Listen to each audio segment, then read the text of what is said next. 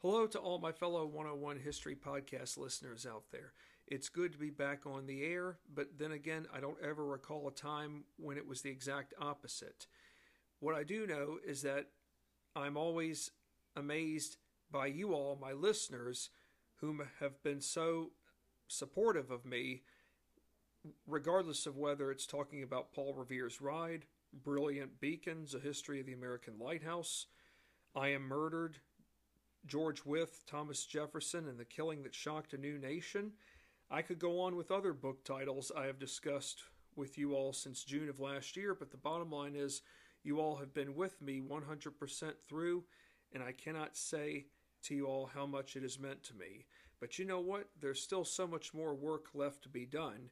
So don't see this as a farewell. See this as just a great reminder to you all who have made this happen for me in particular. But here we are discussing once again Paul Revere's Ride by David Hackett Fischer. And in this uh, podcast session, or episode, I should say, session, episode, they kind of could be the two same things. But we're going to start a two part series with uh, part one uh, for this podcast. It's titled The Battle A Provincial Protest Becomes a World War. Now, when I think of world wars, I think of World War One and Two, but of course, here we are with our time machine in the 18th century. It could be fair to say that the that the um, conflict with England is like a world war. After all, England is the mightiest empire in the world, and her territory holdings are not confined to just colonial America and the 13 colonies. England has um, a lot of uh, domain or influence west of the Appalachian Mountains in what we know as the Northwest uh, Territory, being the five states that we now know as Ohio, Indiana, Michigan, Illinois, Wisconsin. England also has territory as far west as the Pacific Ocean in what we now know as the state of Oregon. So England's uh, domain is not confined to just the eastern seaboard of colonial America. England is also very um, influential, or let alone perhaps powerful is a better word to say, in the Caribbean as well. So she has truly flexed her forces. However, for colonial America, most notably Massachusetts, this flexing of forces without limits is going to come to an end. And the only way it can come to an end is by going head to toe on battlefield. Now, from the last podcast, we talked about the first shots fired at Lexington. But what will ensue at Concord later on, later on during the day of April 19th, 1775, will tell an entirely different story. You know, Lexington was 101 but I believe that Concord has all the potential to be beyond 101. So, our first lead-off question for this podcast episode for part one of the battle of provincial protests becoming a world war is the following Did every Minuteman whom fought against British regulars fight his own private war? And what I mean by private war is an individual war. In other words, I, John Smith, am taking my hostilities out on the king's army. No, this was not a, a situation where every Minuteman was fighting the British against the British regulars per his own private war. No, the fighting that which took place on April 19, 1775, most notably after Lexington, pertain to a series of controlled, regulated engagements where those whom fought at Concord concentrated their efforts into something larger, being formal military units. So, you know, we often think of militia as forces that come and go as they please. We tend to think of militiamen as undisciplined men, men whom are seeking personal gratification. They have the I, me, myself mentality. Well, it turns out in Massachusetts, the militiamen are different. The militiamen don't operate under I, me, myself. They don't operate under glorification, but their militiamen philosophy is one that should uh, be something bigger, and that is working together as one large cohesive unit, or should I say, l- multiple cohesive units that all share the same identity, the, sh- the same um, philosophy, and the same end result. Of course, as the American Revolution will expand in the years to come, other colonies' militias, while depending on where you are from, say Pennsylvania or New Jersey, your militiamen may not have the same values as Massachusetts. But in Massachusetts at this time, the fighting that takes place after Lexington is one of uh, controlled, regulated engagements where those whom are fighting at Concord are concentrating their efforts into being that of something greater as formal military units. This could be the first signs of an evolution where we will become something that could be the equivalent of a National Guard or something that could be the equivalent of the first, perhaps the first true army that colonial America has seen. Now, for years, Americans have tended to focus more on individual effort versus the greater common effort.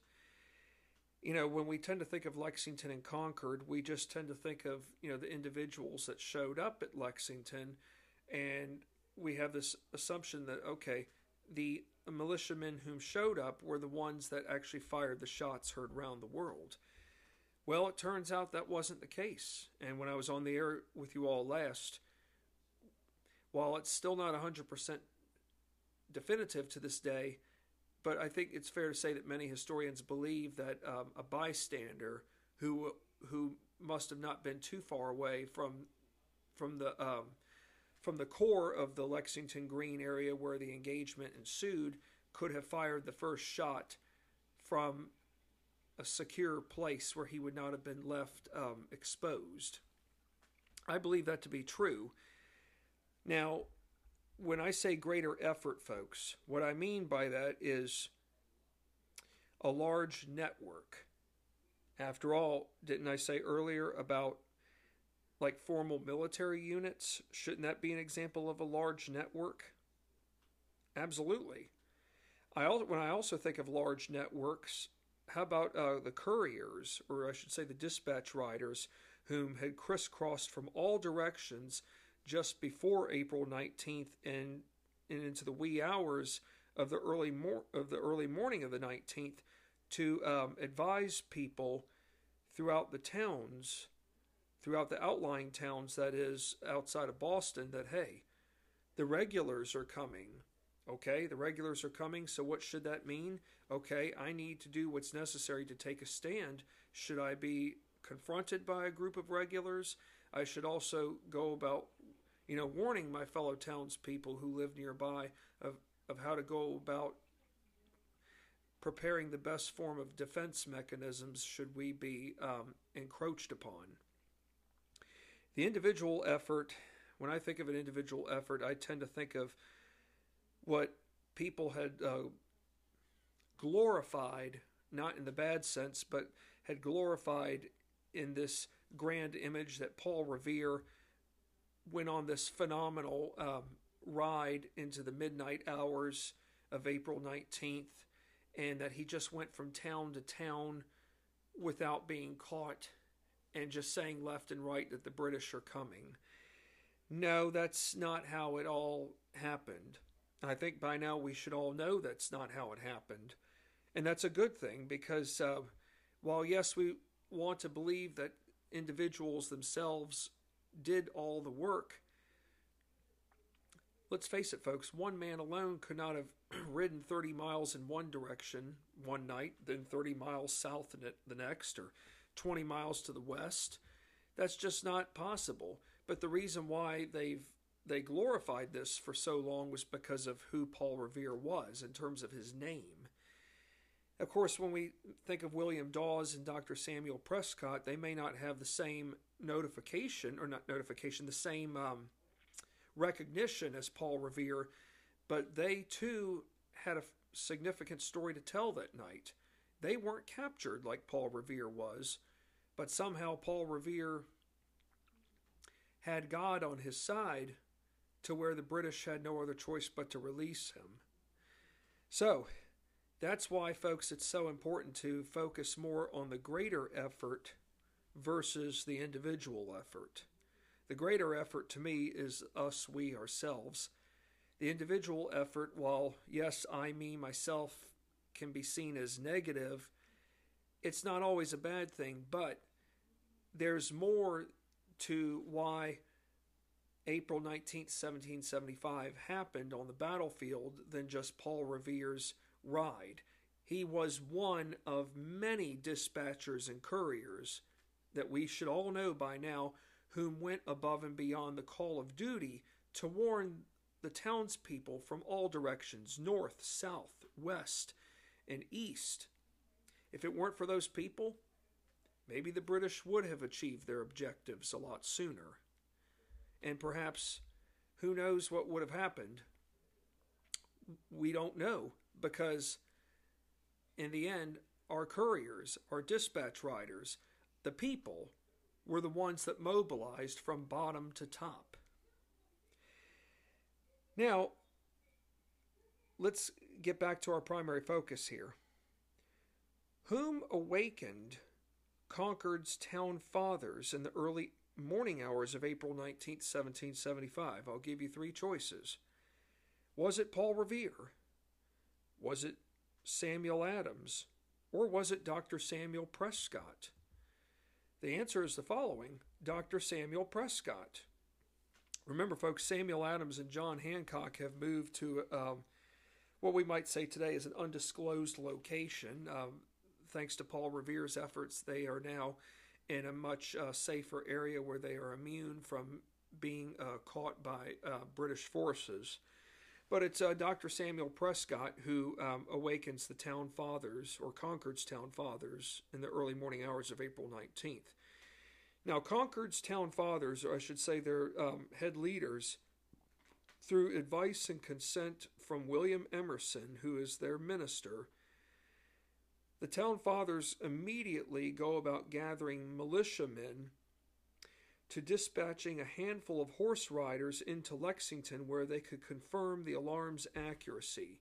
So, in other words, the people in Concord don't know what just happened earlier in the morning at Lexington. You know, now Lexington and Concord aren't that far apart from each other, but we've got to also remember we don't have breaking news alert stations. So, going by horse into Lexington is going to be the only way that someone can get the real truth.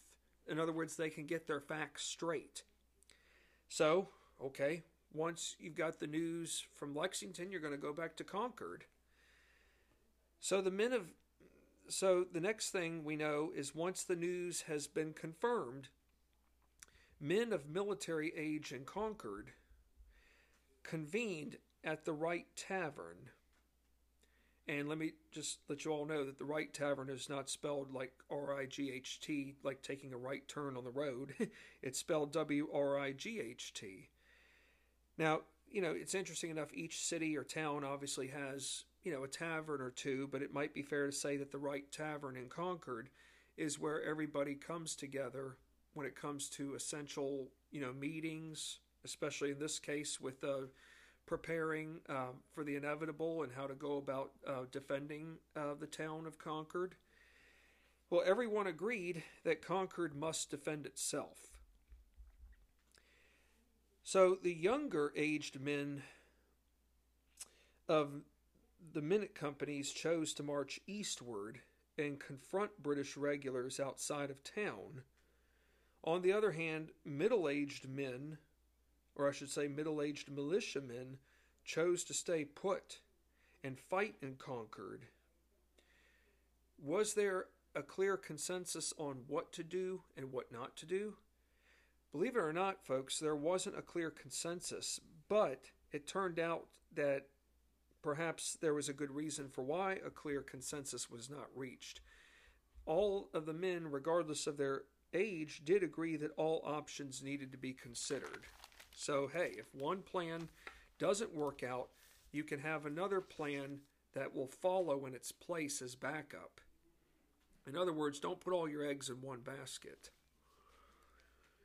Were Concord's elder militia members right about choosing to stay put in town? Yes. How so?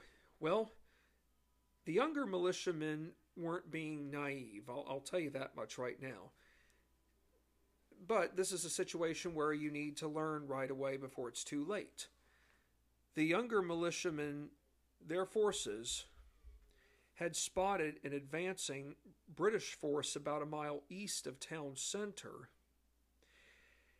Here's the thing it's one thing to spot an advancing British force, but let me ask you all this. Were these younger militiamen forces, were they evenly numbered as the advancing British force, or were they outnumbered? The answer is outnumbered. So, if you were outnumbered, wouldn't you have enough smarts to pull back into town?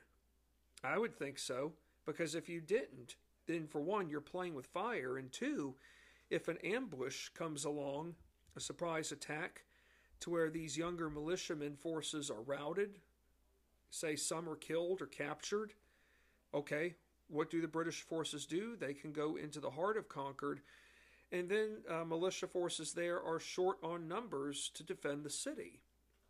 So, it is fair to say that the younger militiamen made the right decision by pulling back and going straight into town. Where did uh, the older men of militia companies and alarm lists assemble for their defense preparations? They took a position, or what we call a place, on a high hill above the meeting house. Now, we've got to remember this, folks, that the landscape in the 18th century, regardless of where anyone lived, whether it was in Virginia, Massachusetts, or South Carolina, the landscape back then was not the same landscape as we know today. I can just give you a brief example, not to get off track, but I'll just give you the uh, a good 101 example.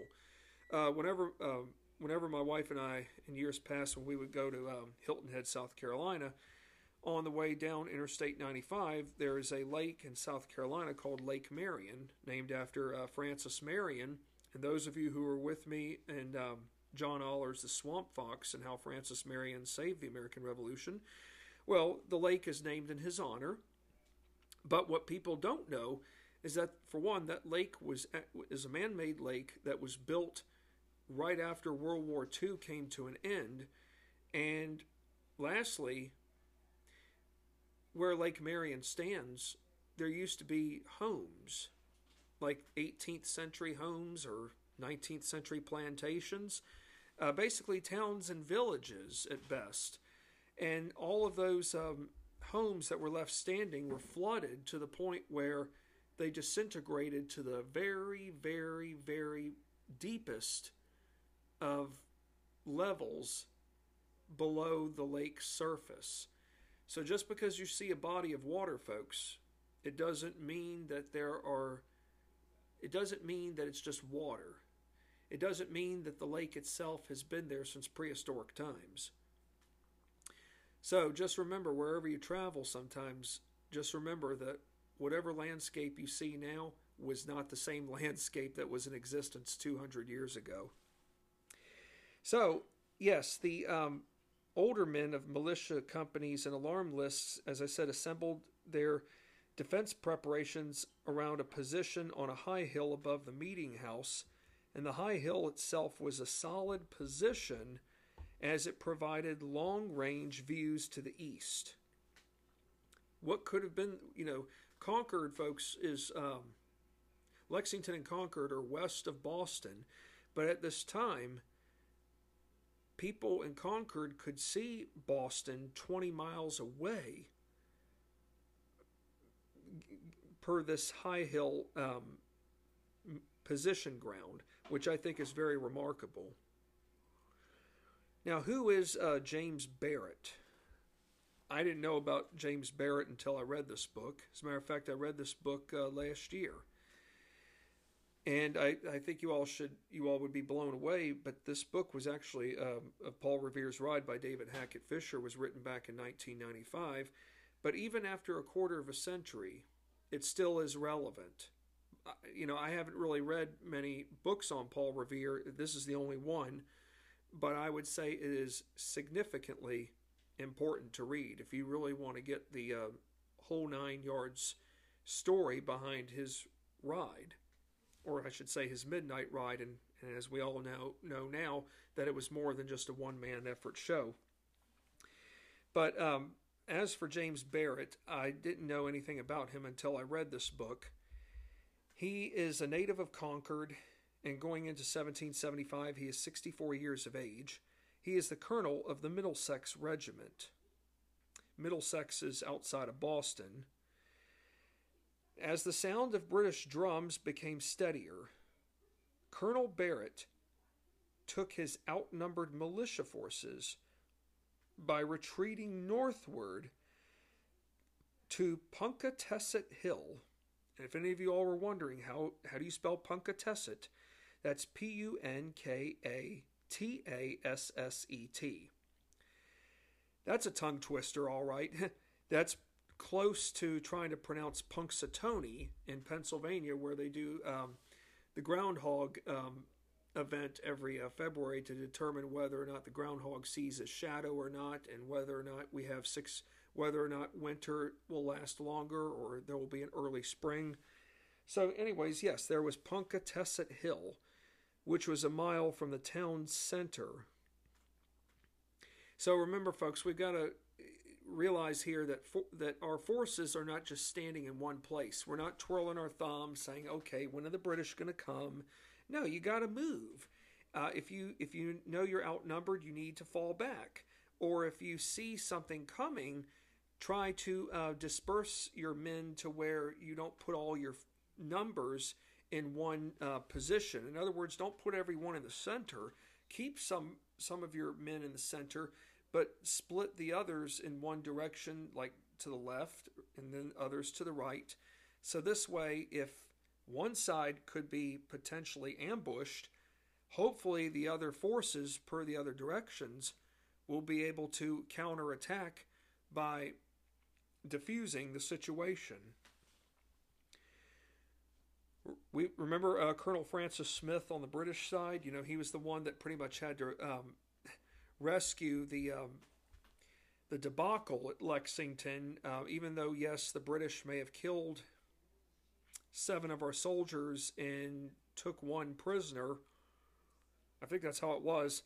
Yes, Colonel uh, Francis Smith did save the day for the British by getting them back in line, especially knowing that they did not have any proper orders from above, per their commanders, um, to give the um, troops the, the okay to fire.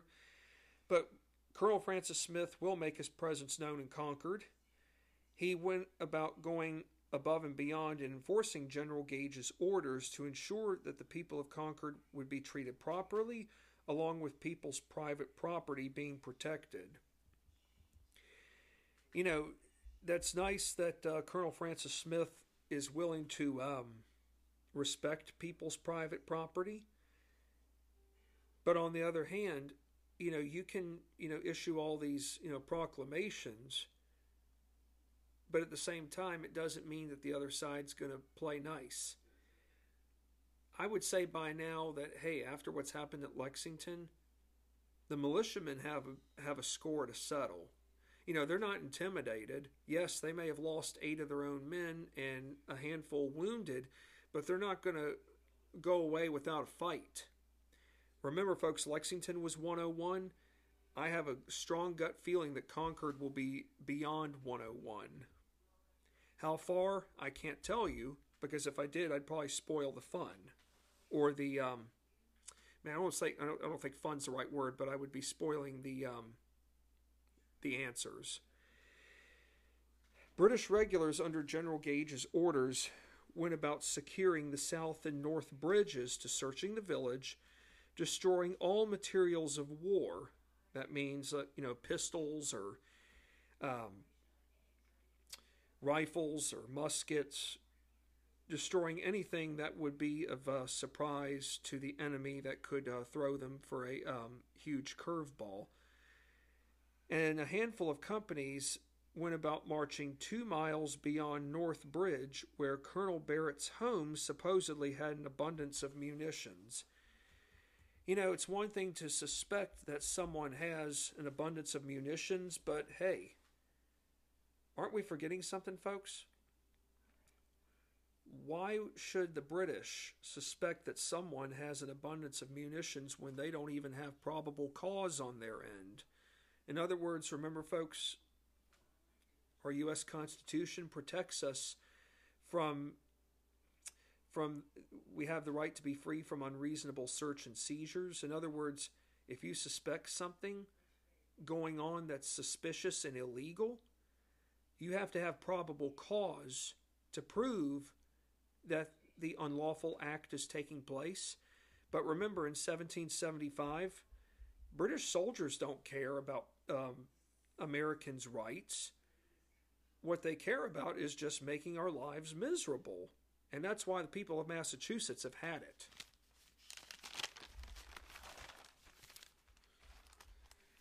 When did Paul Revere issue his first warning to the people of Concord? Now, I know all of us for years thought that everyone got warned before and after midnight of April 19th, 1775. Well, I think by now we ought to know that perhaps it's safe to say that people may have, that many people in general throughout the greater um, countryside of Massachusetts could have been warned, say, a week before April 19th. But I'll throw out a couple of choices for you all. Choice one is April 15th. Choice two, April 7th. Choice three, April 11th. You know, I picked odd numbers, folks. Do you think that's a good thing? Well, there's nothing wrong with an even number, but but here's the answer. April 7th. Okay? 7 may be an odd number, but when you think about it, April 7th, then you have April 19th, that's 12 days. 12 is an even number. So that would have given the people of Concord one week and five days to prepare, not just to prepare how to go about taking up arms against the mother country, but to go about moving military supplies to outlying towns. Well, what would have been some of the nearest outlying towns? How about Sudbury and Stow? So, how about that, folks? April 7th is an odd day because 7 is odd. 12 days later, on the 19th, the inevitable is coming. They're ready. But think about that. Between April 7th and just before April 19th, you've got 12 days. And those 12 days didn't go to waste, folks. It helps to um, receive warnings early because the earlier you get them, the better prepared you are, not just for that exact moment, but for long term. To the north, around Punkatasset Hill, militia forces were gathering in strength. After meeting as a whole, they agreed to march a thousand yards south from Punkatasset to their gathering field being a flat hilltop roughly 300 yards northwest of North Bridge. As militia forces advanced, British regulars retreated downward towards the North Bridge. Both forces, folks, are now just a few hundred yards apart from one another. Now, that must have been a sight to have seen. Except this time around, folks, is it safe to say that the overall number of forces at Concord are greater than at Lexington? Absolutely. But I also said from the previous podcast that if you put all of your numbers in one place, then how is the next um, spot where the British want to go going to be protected by the opposition.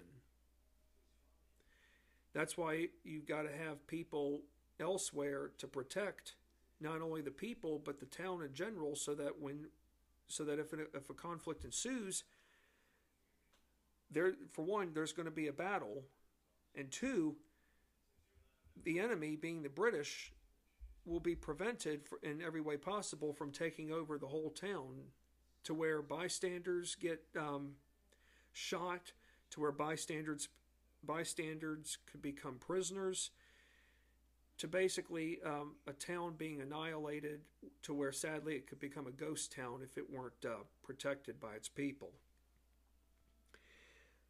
Were the actions at uh, Concord similar to what Captain John Parker instructed for his militia forces at Lexington?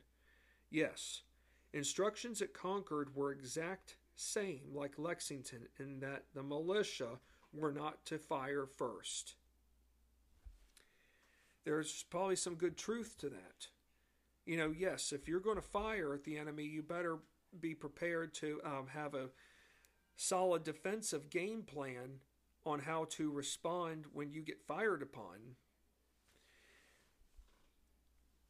Here's a, a good question.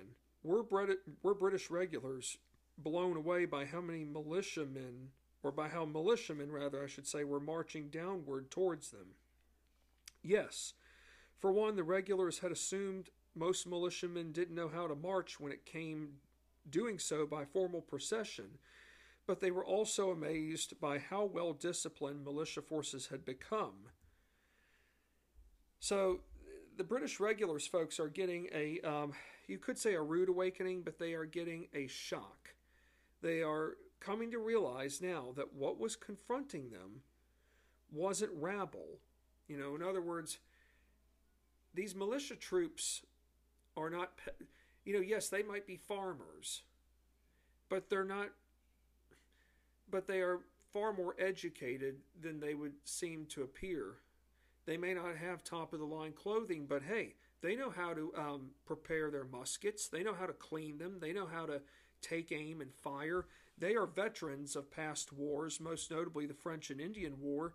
They're no stranger to war, except this go around. Whereas the past four conflicts involving uh, people from Massachusetts, they were on the side of England. This time around, history has seen a huge 360 reversal. So, yes, the British regulars are, are realizing that what was confronting them was not rabble, but instead an army whom wasn't afraid to go head to toe with the mightiest military empire in the world.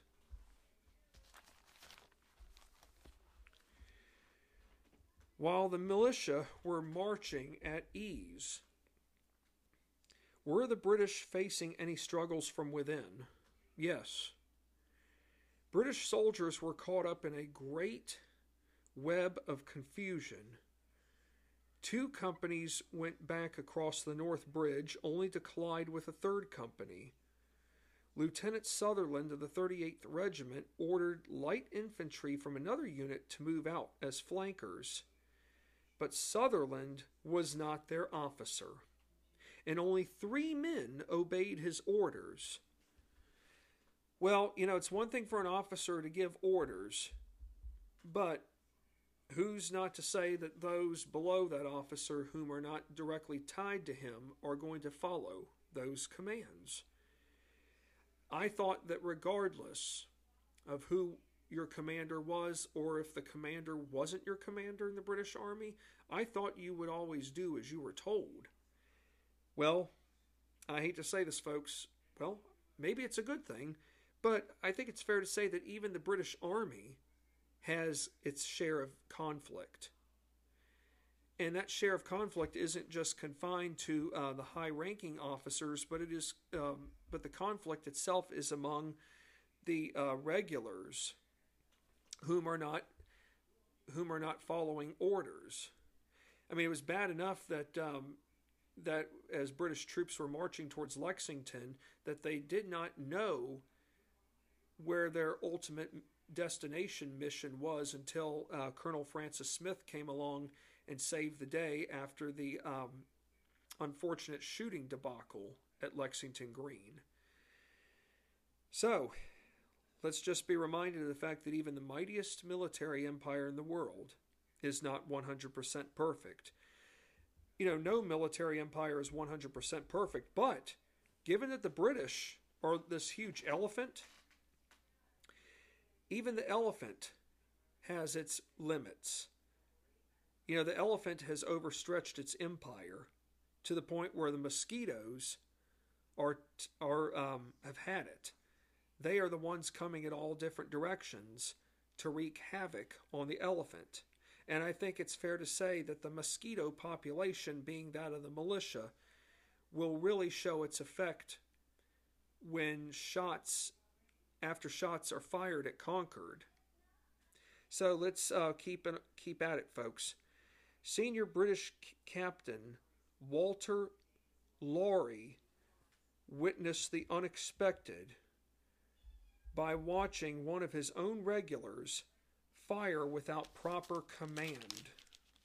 Now, that to me would be a cardinal sin right there to fire without proper command. Only to have other troops fire shots at the same time. Another um, bad mishap. Shots fired went over the heads of the militia. Most of the militiamen were fine. Sadly, some of those American uh, soldiers weren't lucky. I'm, what I'm going to share with you all next might sound a little graphic, but I think it's also a reminder that war is not a game and that this was not a situation where it involved cowboys and Indians from like the Western, you know, movies from the 50s and 60s involving, say, um, actor John Wayne. Captain Isaac Davis, American uh, militia captain, rather, I should say, he was killed right away by a ball that pierced his heart.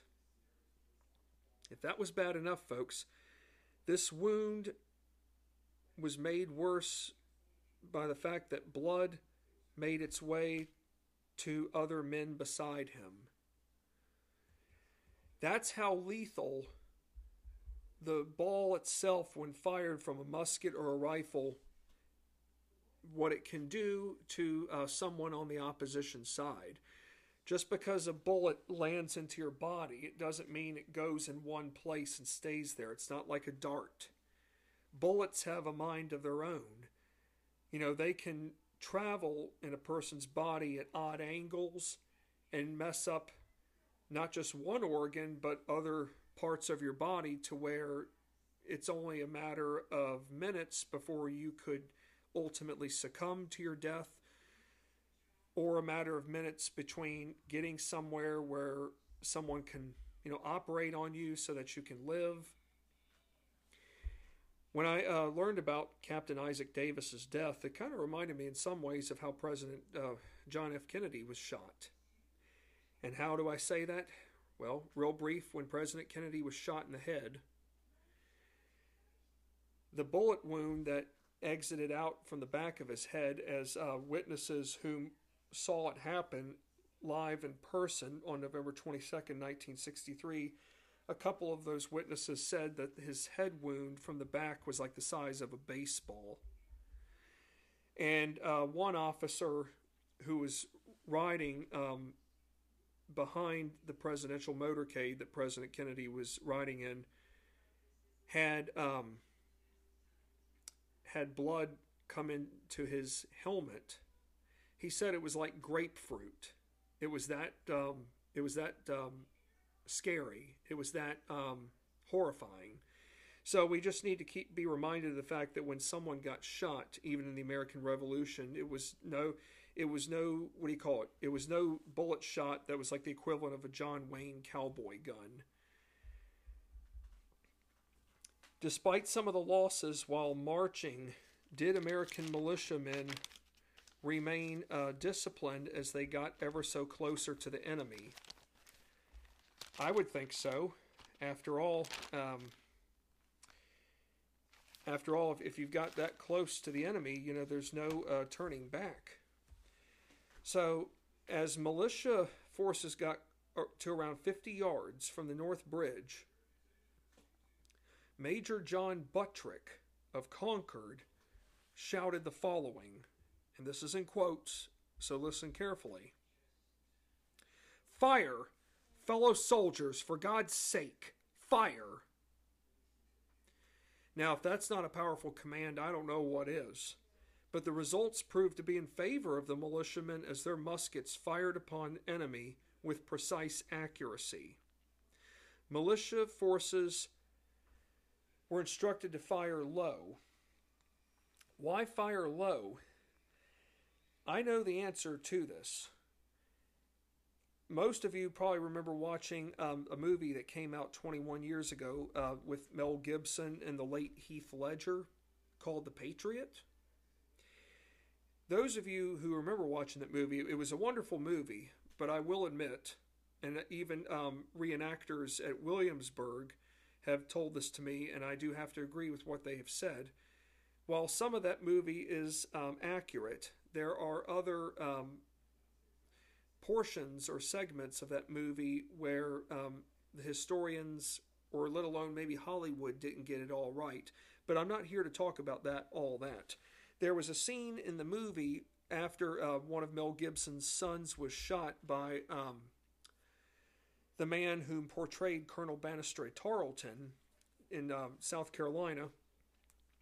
Mel um, Mel Gibson and two of his other sons go into the woods to um, to uh, hunt down their um, other to hunt down their other family member, being the late Heath Ledger, who was uh, captured by British forces. The advantage that Mel Gibson and his sons have is that they know um, they know the uh, woods very well, the backcountry woods. But what Mel Gibson taught his boys about hunting, or let alone firing a, a musket or rifle, was the following: to aim small, miss small. Okay, what would that mean by aiming small and missing small? For one, don't become completely visible to the enemy. In other words, if you make yourself visible to the enemy, they'll notice you right away. That is, if, they are vi- if, if their visibility is sharp enough, they'll notice you right away to where they might be the ones to fire upon you before you can even load your rifle on them. So, by not becoming visible, you know you are hiding you're disguising yourself in not just in the woods but perhaps behind a tree to where you were only maneuvering part of yourself past the tree. You've got your rifle loaded and cocked ready to go and as you see the target you fire. And in the case with mel gibson and his two sons they um, they led what was called a guerrilla attack in other words, it was irregular style warfare that resulted in killing 20 of the king's soldiers. And of course, their son, their other family member, being the late Heath Ledger, was uh, saved. But by aiming small, they were able to, um, for the m- most part of it, they were able to remain um, undetected. However, of course, Mel Gibson did come out towards the end when most of the soldiers had been shot. Now, for missing small, what that means is okay, if you didn't hit your object or your target 100%, you still hit part of the object. So let's say, for example, I'm out in the woods and I'm part of a guerrilla attack and I see a soldier. I turn myself to a certain degree where I'm not completely visible, but I fire. I don't hit the target to where the uh, enemy soldier has fallen to the ground, but I but I hit say part of his button. That is his button the his button coat. In other words, the um, bullet hits through his coat, and it it ricochets off of the uh, button. The bottom line is I've hit my target partially, but I still have another. Um, you know, some people would say I still have another day, or I might have another round left in me that would prevent me from being um, caught by surprise. So, aim small, miss small basically is to not be completely visible to the enemy, but by missing small, you've hit part of an object. But by hitting part of an object, you still have um, the opportunity to achieve your mission on the next uh, fire.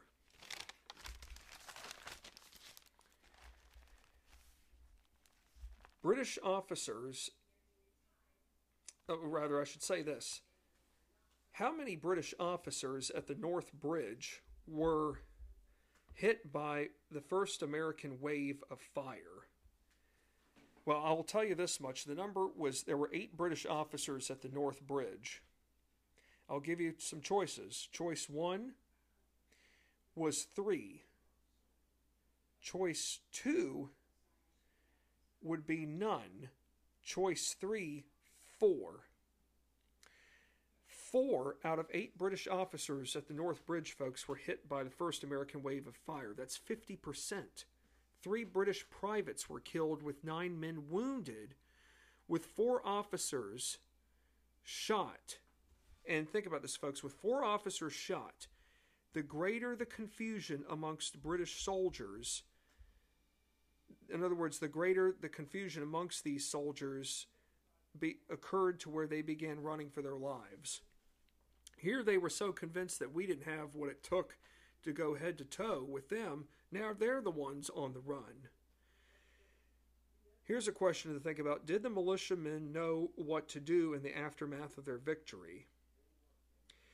Well, it's bad enough that the British soldiers are beginning to run for their lives, but um, as for the militiamen, yes, I could see how they would be thoroughly excited that they have uh, just done the impossible. Now, this battle isn't over just yet, but I see it as a skirmish that um, attempt a skirmish that is a a minor victory, but the bigger battle is still left is still yet left to be determined. However, order and discipline began falling apart to where some militiamen returned to their homes, and secondly, the American dead were being gathered and taken to Major Buttrick's home. So you have some militiamen who have said, okay, I've seen all that I need to see today. I've done my part, which is good.